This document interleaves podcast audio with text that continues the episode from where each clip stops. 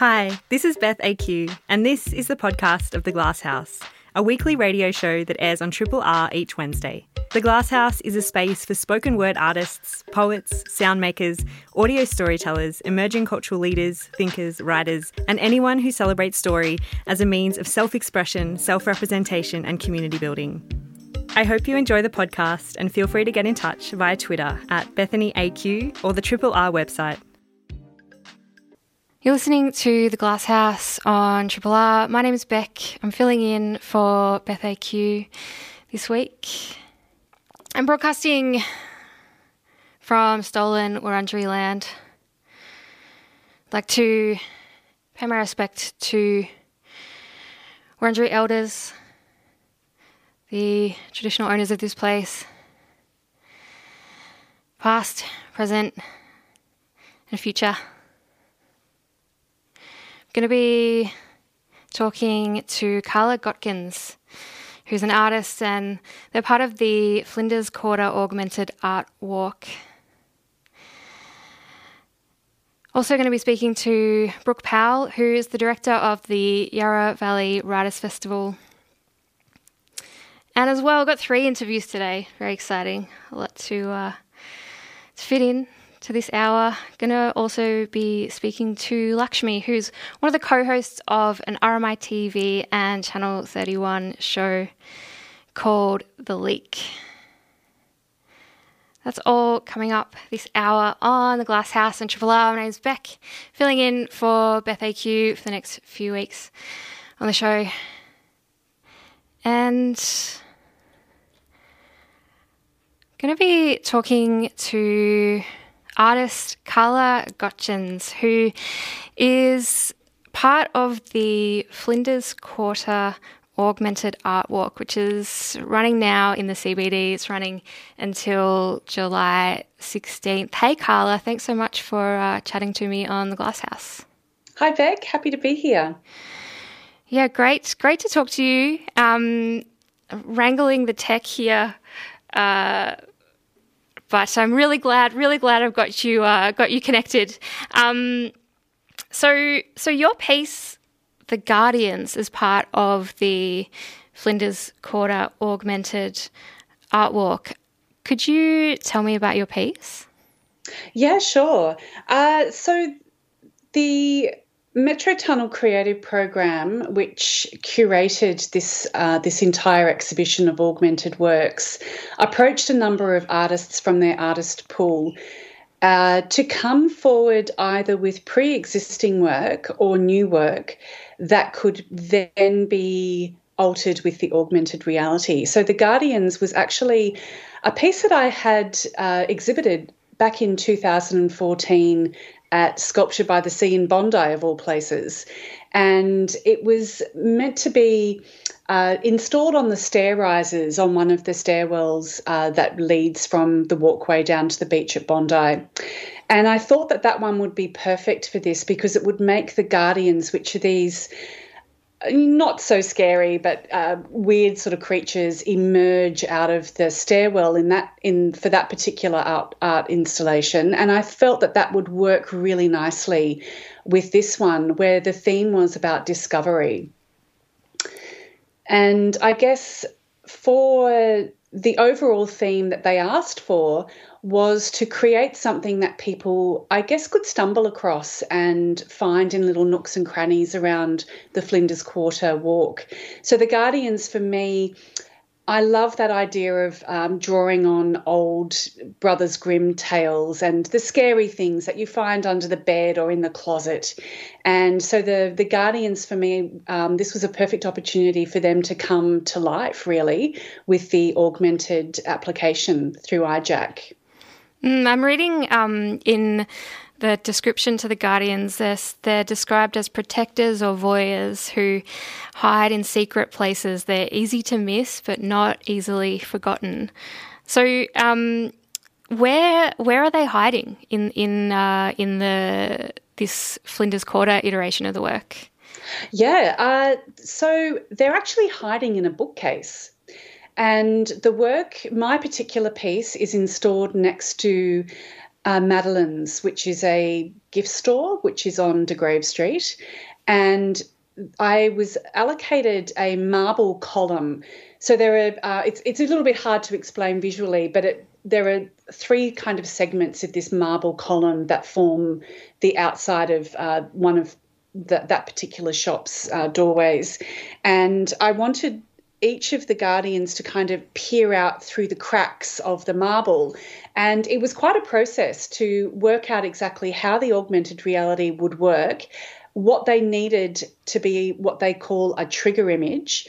And then we actually did a little bit of a backflip with the with the piece and ended up having to create the bookcase as as it is, uh, so that the guardians could appear out of that. Otherwise, with the augmented reality, it relies very heavily on having what they call a really strong contrasty trigger image.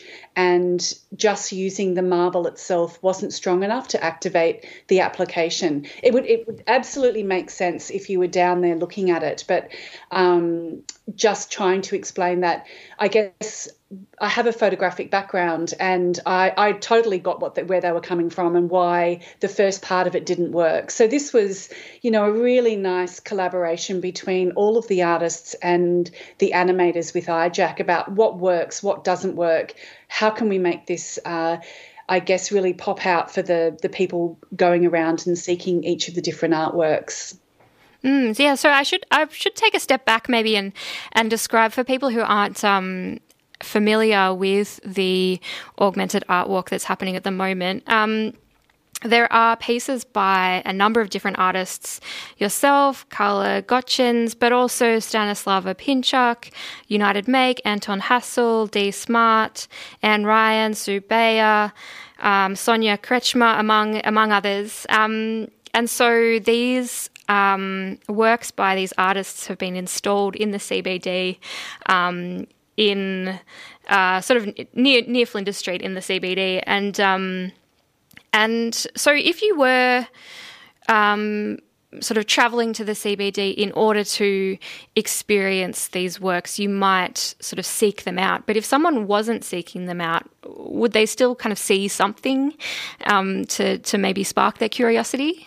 Yeah, they would definitely see something. They would see, uh, in most cases, the um, the the trigger image is, as they call it, is a self-adhesive vinyl poster that is stuck to various uh, facades around the uh, the Flinders Quarter Walk. And some of them might just appear like a pretty picture, like a little, like a graphic, cartoony sort of thing. My one looks literally like three bookshelf shelves. Uh, other ones look a little bit more like a a finished artwork, but then when you do actually place the your uh, your smartphone in front of it and activate the app, they then come they then come to life. So yes, you absolutely see something, but you may be quite curious as to what it is. So some of them would have might even appear um, yeah, really, really, really subtle uh, until you actually activate the the uh, the EyeJack application. Mm, and so EyeJack is the um, smartphone um, app that people can download, and they can use this EyeJack app to to um, sort of make these images. Uh, well, literally augment augment their reality. And I, I, was curious about this this idea of augmented reality because you know um, a still image uh, can augment your reality. Um, uh, art in in Absolutely. many different forms you know can have a really profound augmentation of, of one's experience but then thinking about the the tech side of things of, of augmented reality and using our our smartphone cameras um, the images can become animated, they can move around, um, and and then these these artworks kind of become then embedded in your moving um, world. Yeah, which is kind of magical. It is, and and I guess you don't actually have to look too far back in time when when you would look at a portrait and you could swear that the eyes were actually following you. So you're totally right. Like a still uh, artwork of any description from you know hundreds of years ago kind of had that I guess that ability to appear as though it was moving or to augment your reality. But this is, I guess, taking it that one step further, and things can actually jump off the canvas and move around and outside of the traditional picture frame. And that's what you will see when you're using the EyeJack app. Mm, and so when you experience your work, the Guardians, and when you're working with the developers that um, kind of produce this this augmented reality version, how does it feel for you to to see a, a work of yours um, come alive in these ways? Well, it's it's absolutely fascinating. Um, I guess you you have an idea. They they asked all of us independently what we wanted to happen to our artworks, and for me. I, I, wanted the guardians to come alive and appear as though they were coming out of the, the stonework or the bookcase and almost becoming a threat, but not quite. They're not they're not quite scary enough to become a threat, but they're definitely there. And that working with the developers and the animators, I had uh, quite a, a close I guess, communication with my animator who was working on my piece, and we would go backwards and forwards. Whereas some of the other artists really just gave their artwork and didn't have a one on one connection with their animator possibly because they knew exactly what they wanted or they didn't know what they wanted and they left it into the hands of the animator. So there was quite a different kind of relationship and process for each of the artists involved in this particular exhibition. Mm. Um, so I haven't uh, been able to experience these works yet, but I'm really looking forward to to heading into the CBD. Um, I know that the the art walk was sort of paused with the COVID lockdowns, but has reopened and and it will be um, live and running until July 16th. So that's next Friday. So I've got a week to, or a bit a bit over a week to to head into the city and experience this Flinders Quarter augmented reality art walk. Um, Carla Gottgens, thank you so much for joining me on the Glass House. I'm, I'm really looking forward to experiencing your work, The Guardians, uh, in person and as well as on the screen. Thanks so much, Beck. Thank you. Cheers. This is a podcast from Triple R, an independent media organisation in Melbourne, Australia. To find out more about Triple R or to explore many more shows, podcasts, articles, videos, and interviews, head to the Triple R website at rrr.org.au. You're listening to The Glass House on Triple R. My name's Beck, filling in for Beth AQ this week and for the next couple of weeks as well. And next weekend, the Yarra Valley Writers Festival, in its second year, is on in Warburton. It'll be uh, it'll be in Warburton, but it'll also be on your computer if you'd prefer to uh, join virtually online. And I'm chatting now to Brooke Powell, who's the director of the Yarra Valley Writers Festival. Hey, Brooke. Hi, Beck. How are you? I'm great. I'm. Uh, Oh, it's a pleasure. It's a pleasure. It's great to talk to you.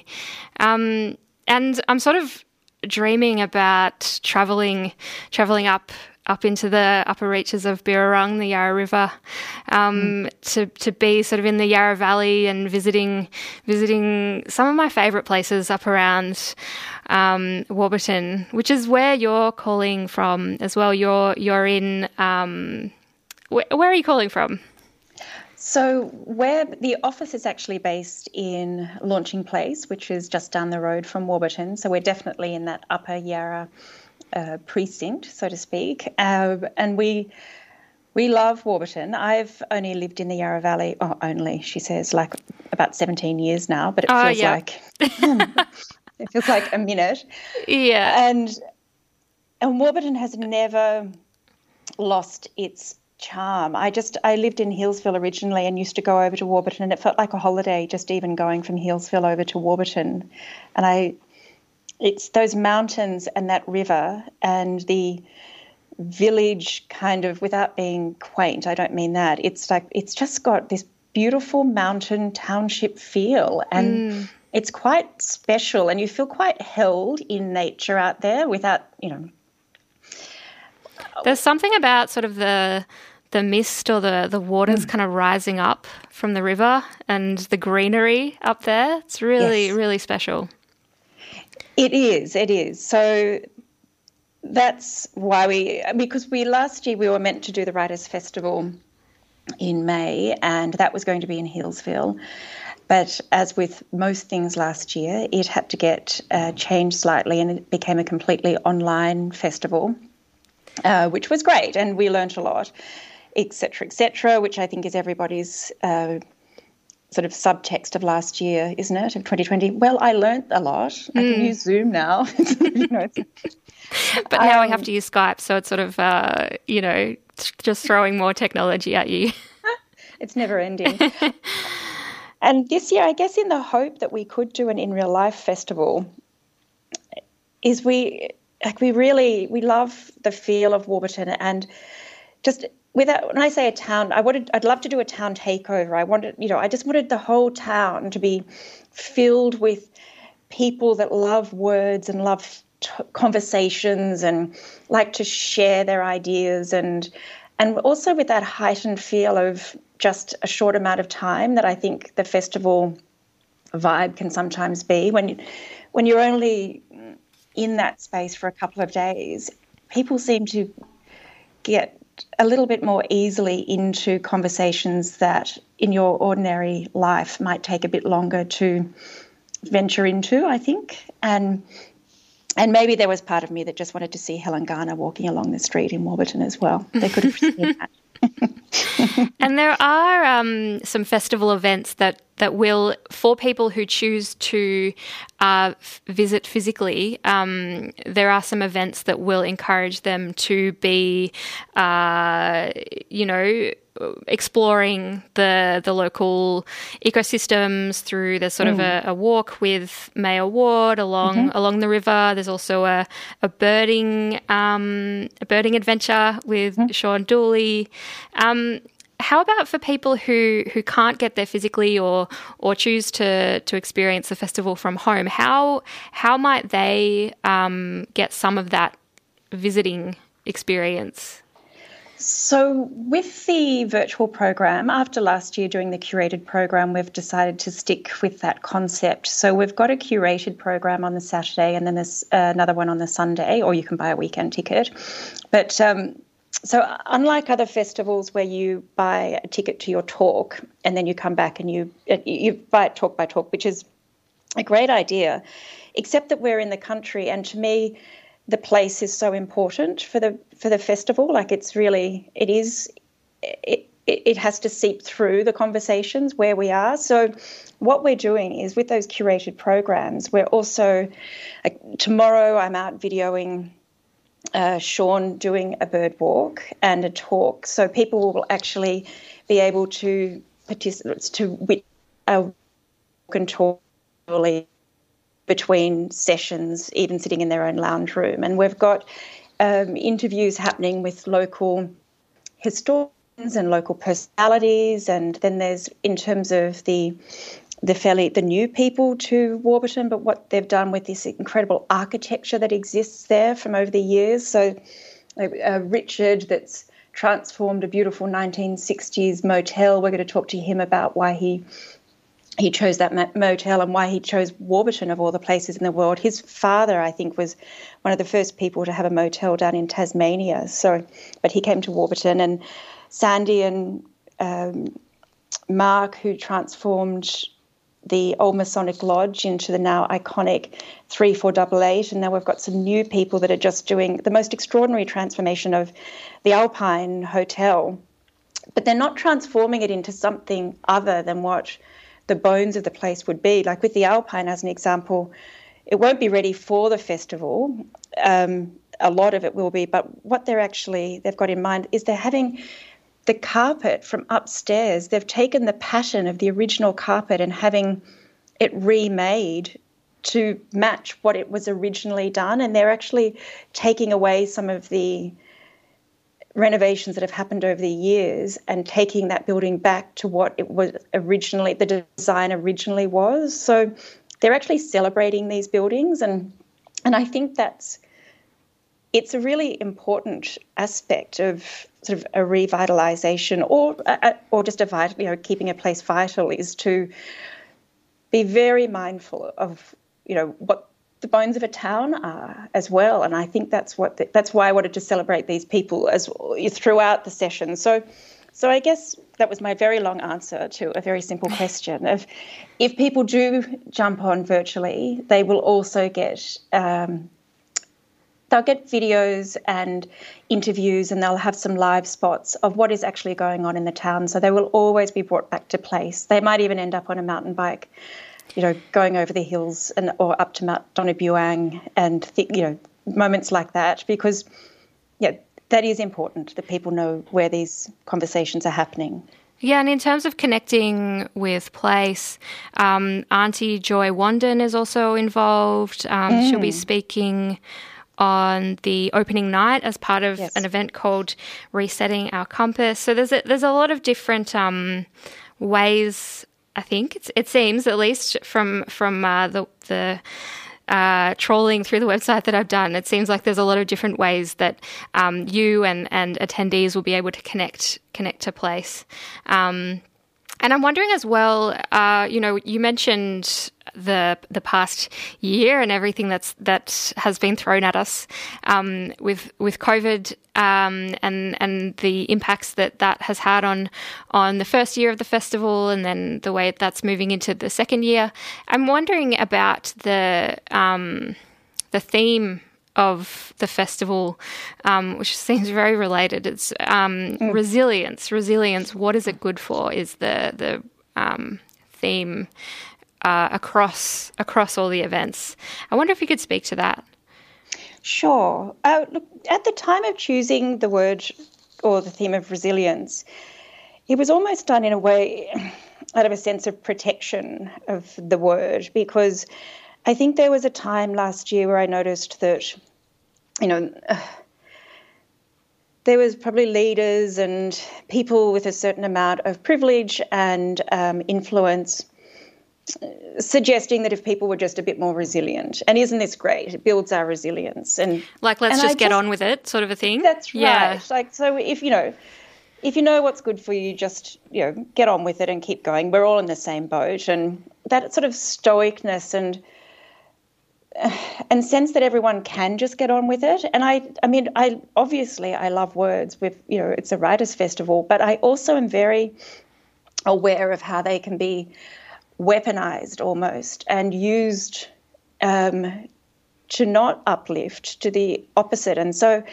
that's why, with the program, what we really wanted to discuss, and we didn't, we, we haven't gone for a lot of the really big, obvious stories of resilience because I think sometimes even them they're sometimes overwhelming or they just seem unrelatable. But it's there's a lot of thought has been put into how the conversations can speak to the everyday resilience that people have needed to utilize to just to get through their lives or you know or that they need daily now just to cope with the changes that have come about and then of course there's also some magnificent changes and some things that have happened that really are you know incredibly positive and inspiring. But it, it, I didn't want it to sit just in the inspirational column. I wanted mm.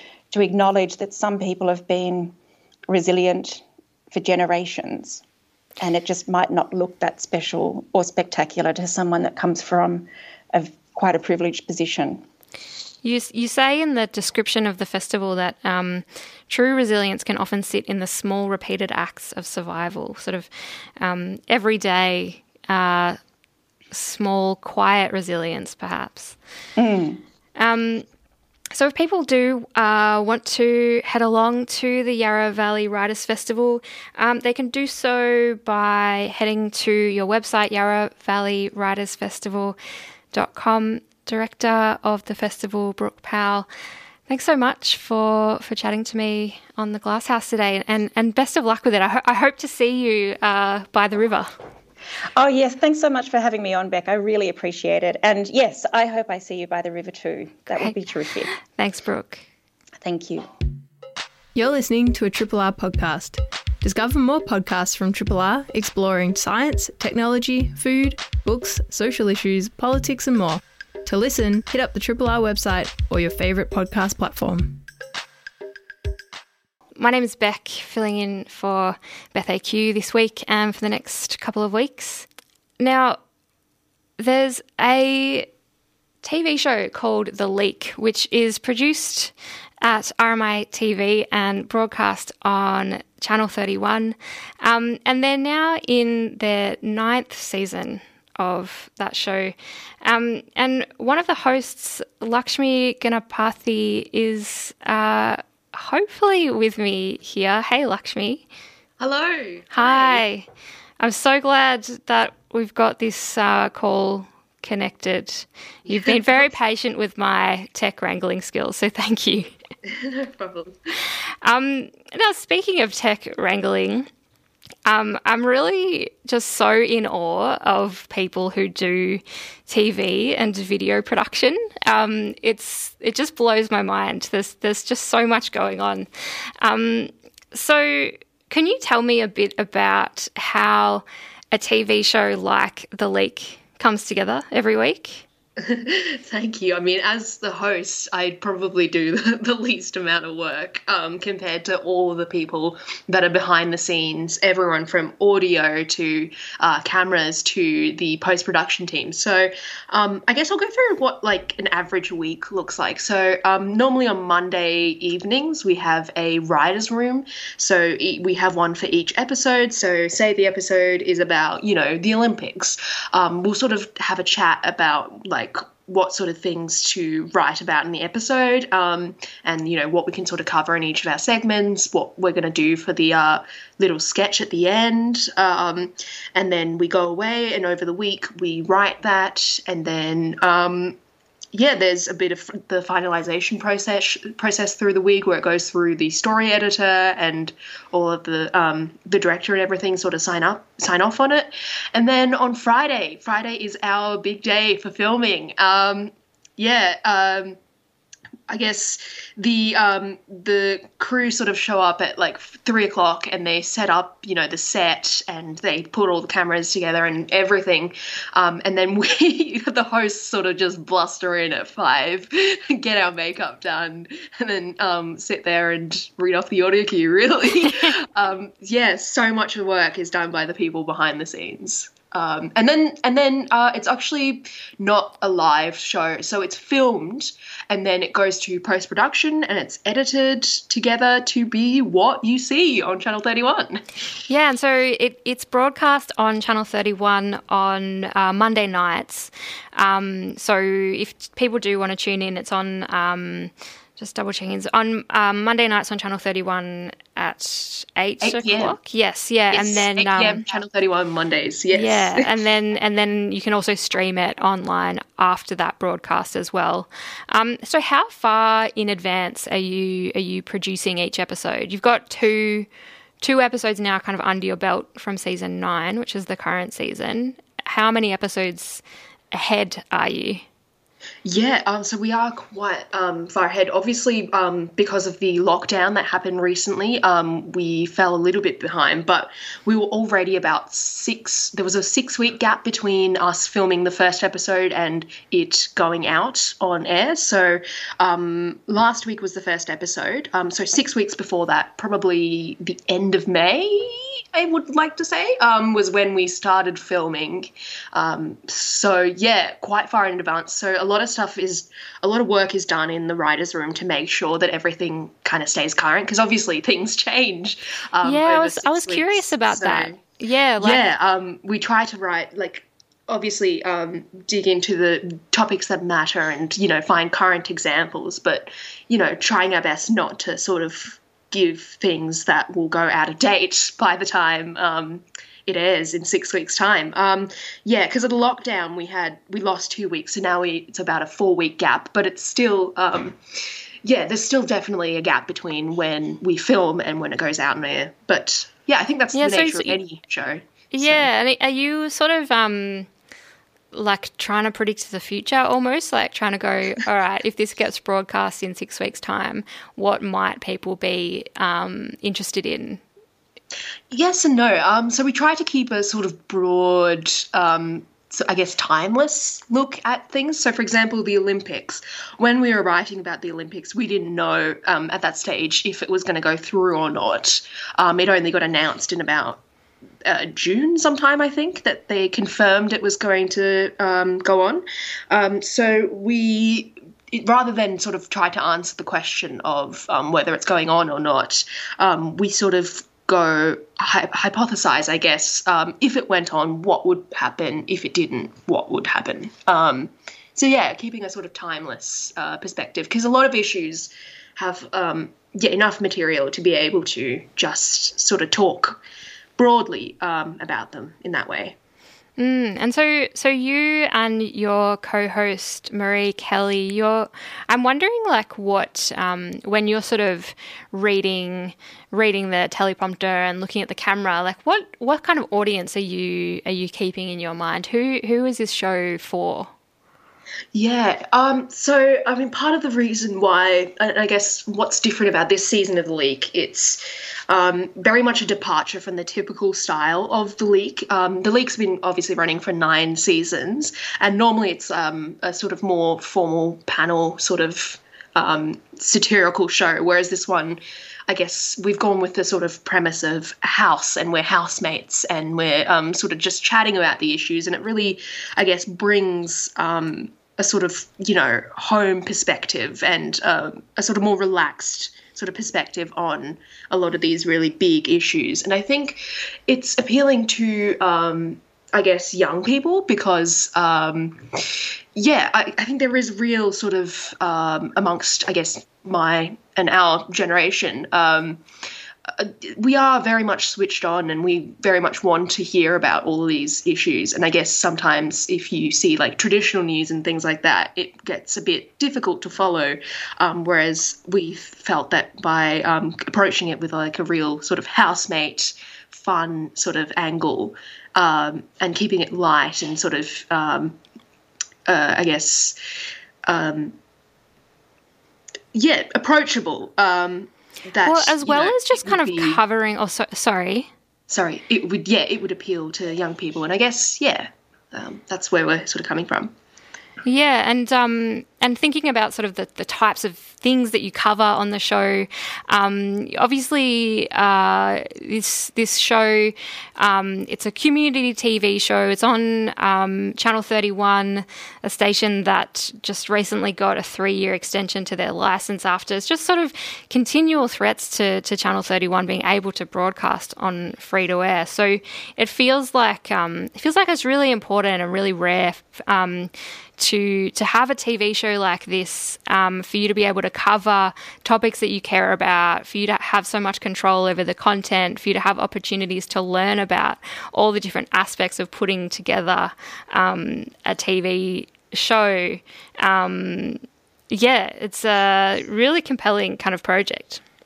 Absolutely. And yeah, I'm so passionate about like community TV as like a training ground for the people, you know, um, coming next in the industry. And I guess, um, you know, serving a lot of groups that you don't really see on TV, like marginalized communities, um, different cultures and different ethnicities. And um, yeah, and uh, yeah, one of the really good things about the leak is that um, this year we've made sure that um, I think every head of department is I think female or non-binary or something like that. Um, so yeah, we're really, really making a sort of effort, and I guess um, that's what's good about community TV and TV at this level is including people and I guess giving people um, the chance to sort of train and um, get it, get the sort of skills to go into the industry um, who don't, you don't often see in the industry. Like I remember when I was growing up, I never saw. Um, so I'm Asian Australian. I never saw any um, Asian Australians on TV, and it was always really disheartening. And I never felt like I could do anything. Um, and now coming into the leak, um, you know, there's so much diversity, and um, you know, it's yeah, so heartening that I guess um, we're getting this sort of training at this level. And yeah, hopefully we can sort of move into the industry. Lakshmi Ganapathy, you're one of the co hosts of RMITV's community TV show, The Leak, which is now in its ninth season. It's broadcasting every Monday night at 8 o'clock on Channel 31, as well as streaming online after each broadcast. Like, Lakshmi, really appreciate you taking the time to, to chat to me on the Glasshouse. I'm really looking forward to the rest of the season. Thank you. Thank you so much. Cheers. My name's Bec. I'm going to be back next week and the week after, filling in for Beth AQ for a couple more weeks. I want to say thank you so much to Carla Gottgens, Brook Powell, and Lakshmi Ganapathy for talking to me on today's show. I will catch you next week on Triple R. This is Beth AQ. Thanks for listening to the podcast of The Glasshouse, a weekly radio show that airs on Triple R each Wednesday. We hope you enjoyed the podcast and feel free to get in touch via Twitter at Bethany AQ or the Triple R website